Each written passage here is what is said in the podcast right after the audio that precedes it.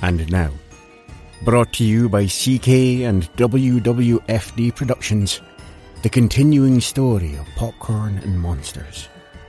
Chapter 2 The Longest Night.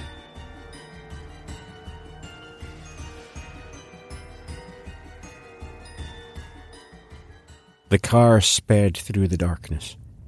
The urgency for them to get to their destination was obvious, and this made the already on edge Larry even more nervous.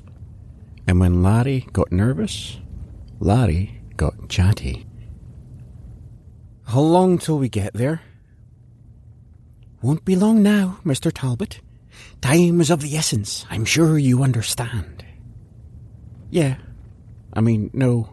I mean, of course. How long have you known my father?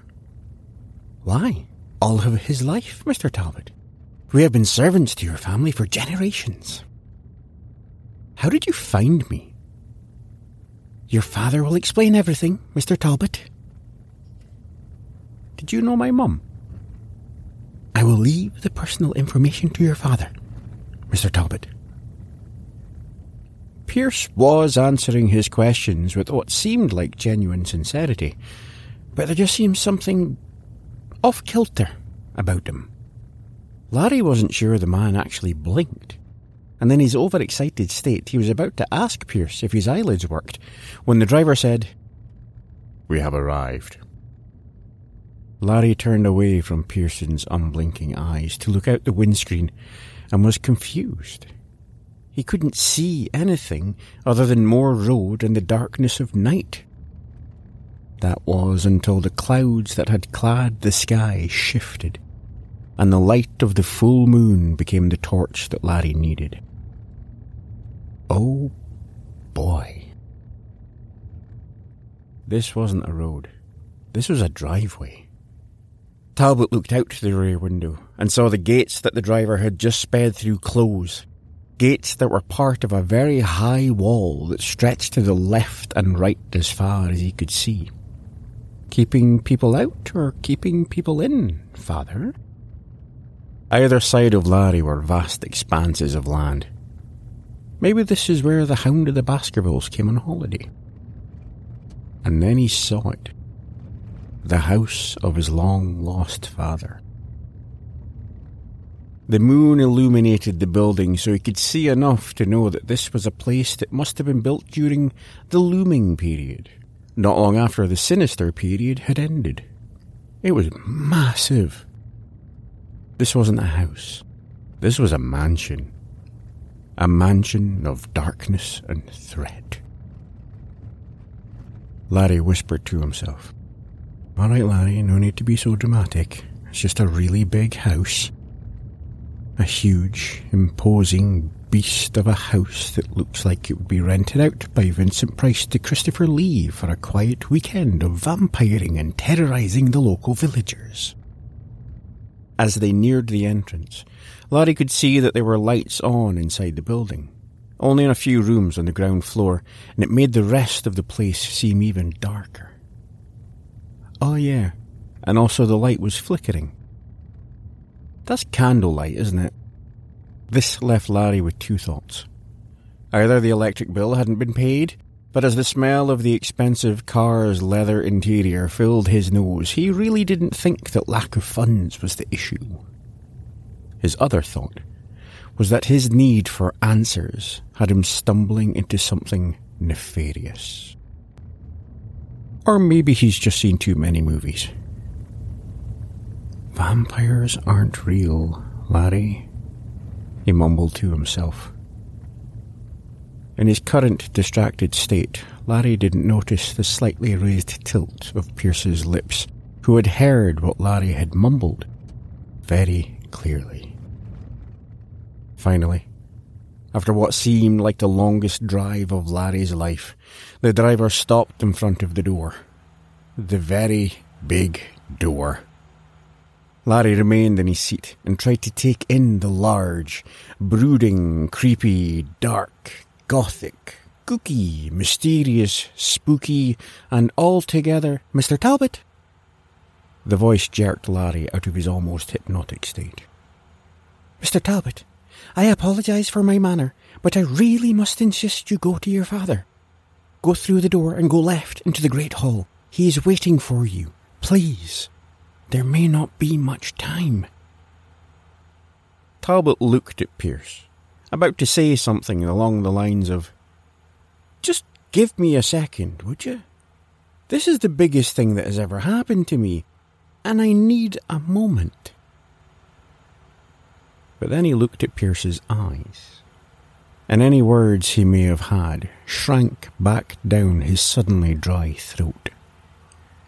It was just for a second, but those eyes, or more specifically the look in those eyes, made Larry rethink every decision he had ever made that had led him to this point. Then the look was gone. Larry composed himself as best he could. Don't worry, Mr. Pierce. My father has managed a lifetime. He can manage a couple minutes more. Pierce remained outwardly calm. But Larry could tell that this man, this man he had barely known for more than two hours, despised him. With that, Larry exited the vehicle. The door had barely closed when he heard a Yah! and it sped off. So here he was all by himself in a land he had only dreamed of visiting, about to meet someone he thought was long gone. He was excited, but that feeling of something not being quite right lingered. Only one way to find out, though, and that was to go inside. Larry realized that he had been looking at the door of the home long enough for the sound of the car to vanish into the cold night air. Well, Talbot, you just going to stand here for the rest of time? Or are you going to pop inside and see your old dad? You know, the one you didn't know was all alive and stuff. Okay, let's do this. Here we go. And we're walking. Oh, would you move? Larry managed to finally shift the mental paralysis and walked up to the door. Do I knock? Knock, knock. Who's there? Shut up and go inside. Shut up and go inside. Lawrence! Okay, Larry, come on. In you go.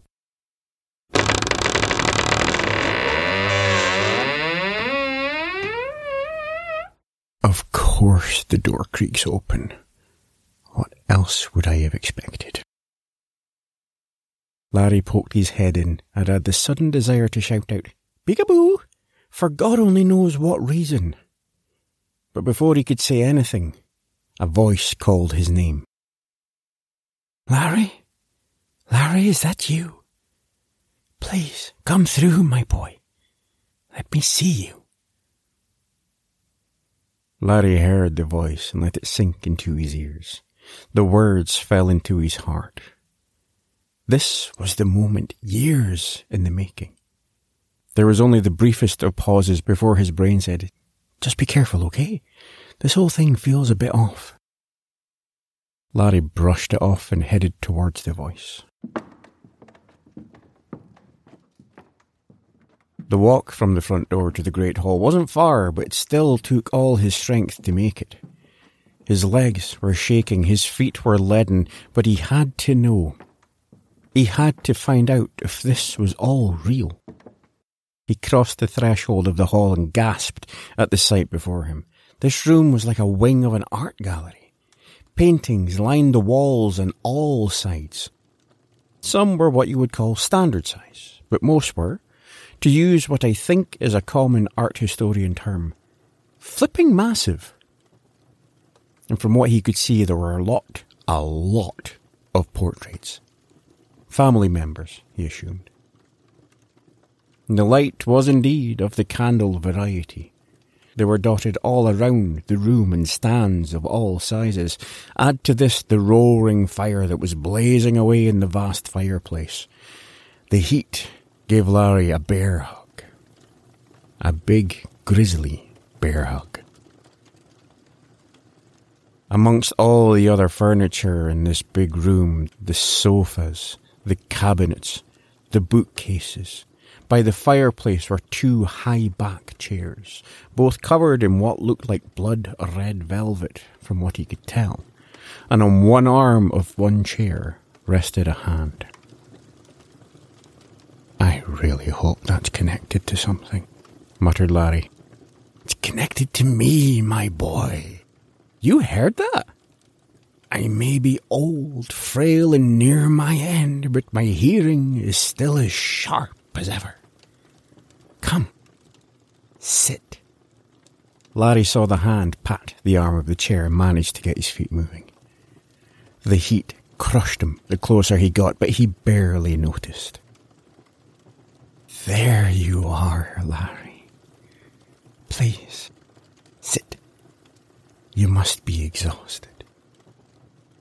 Larry lowered himself and sank into the chair. Sank a bit more, and then finally came to rest. This was one comfy chair. He looked at the old man opposite him. The thick silver hair swept back, a face lined with age and experience. He was wearing a charcoal grey suit that covered a stocky frame that didn't seem overly frail if you really looked black shoes that shone with regular polishing. The resting hand had a silver ring on the index finger, the design of which looked like a fox's head with two rubies for eyes. On the back of the hand, there seemed to be the faintest outline of a long scar. There was a cane resting against the chair, one of lacquered oak, topped with a silver handle. The handle was an animal that was much easier to figure out than the one on the ring that may or may not have been a fox. No, no. It was a wolf. The thought that popped into Larry's head as he looked into the yellow eyes of this man that claimed to be his father, the last thought he had before he felt the sting in his neck was, Is my dad Ozzy Osbourne?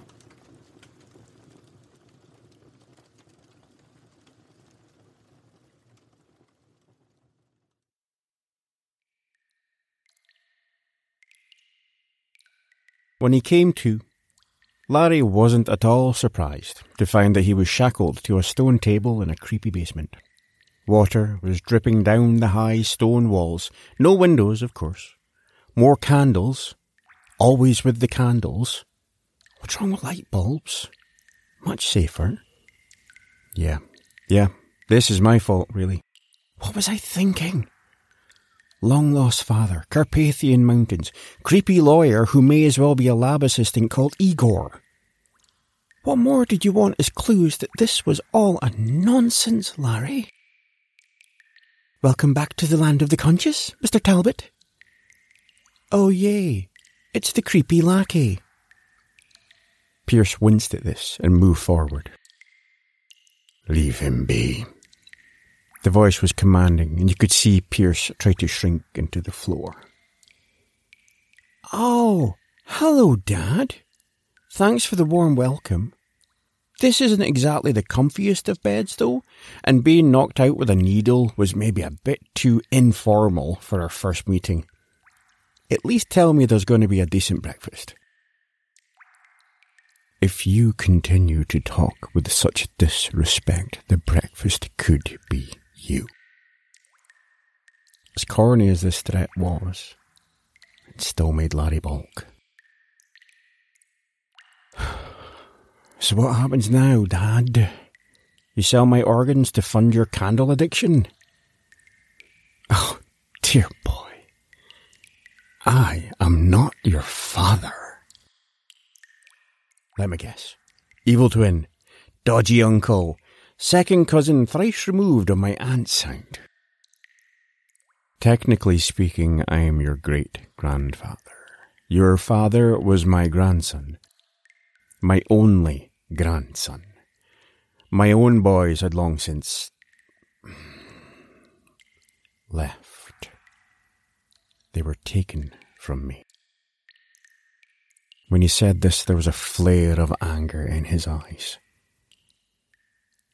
Your father was the only one left to continue the the family brand, as it were.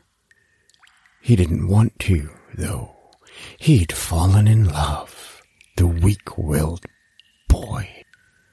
A girl from the village, no less. Ugh. He wouldn't listen to reason, and I tried to change his mind in so many ways. But he fled. All three of them fled. Three? Yes, boy, three. Him, his wife, and their baby. And that would be you.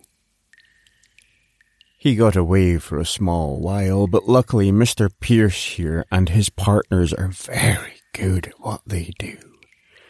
And they found your mother and father. But not you. It took a long time to find you. They knew they would be found, and they gave you up to that priest. The one time that your father used any of his powers was to hypnotize that priest so he would forget about him being there. So my parents? Put it this way. Pierce and his associates are very good at tidying up loose ends. And there it was the final confirmation. Larry's heart sank. Took you long enough to find me, though, didn't it, Pierce? Slacking in your old age, hmm? Pierce stepped forward, but one glance from Great Grandad stopped him dead. Enough. The reason you're here is to carry on the bloodline. I'm sure you've figured that out already. I've been around a very long time, and I won't be around forever, but this family's blessing must carry on. You're the next in line. It has to be you. You. You must keep the name Talbot alive to strike fear and command into the hearts of the people in this land.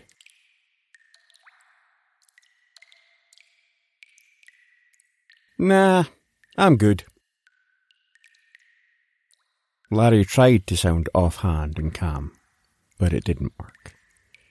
He was shackled to a stone table with iron chains, held captive by a sinister lawyer, and, what he was pretty sure, was his great grandad, the werewolf.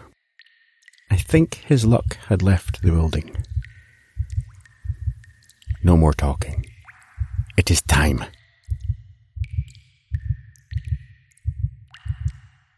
Larry turned white as he saw the face of his great grandad start to change, to pulse, to crack. Luckily, his brain said, Nope. And Larry passed out.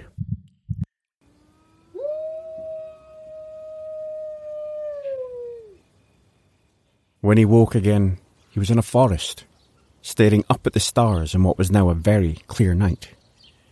He patted himself down, still clothed, Still in one piece, it would seem. Had he escaped? Had he somehow shut down his noggin and pulled off some miraculous break to freedom? Did they get a sudden change of heart and set him free? He raised his hand up. Yeah, still a human hand. Barely any hair. But then he felt it. The first pull in his stomach. And another and then another, and then his entire body felt like it was on fire, and he knew he didn't escape. They didn't have a change of heart. And this was going to be a very long night.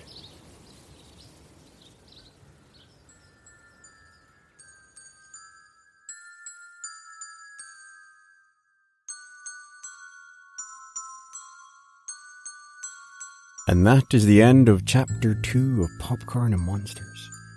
Join me again in two weeks' time for chapter 3. Till the next showing, take care of yourself.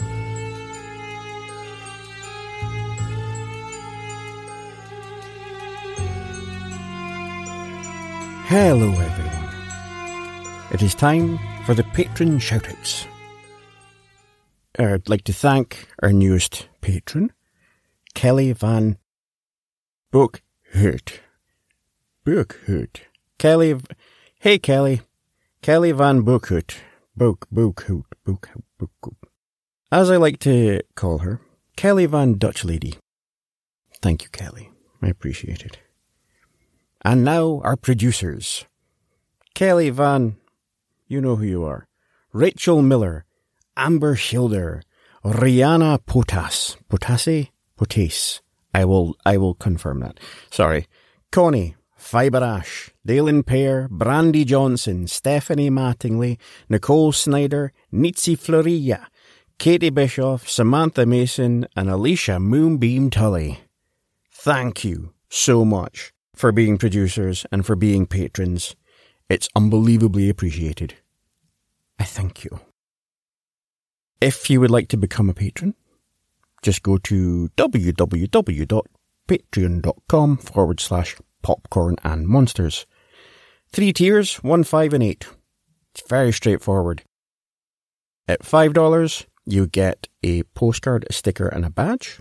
At $8, you get your producer, producer credit after every episode. You also get a sticker, a postcard, a badge, and after two months, you also get a patron exclusive mug. Kept it nice and simple for just now. Oh, obviously you get ad-free episodes as well. But yes, for the time being, my friends, take care of yourselves. And I will speak to you again soon. Till the next screening. Bye bye.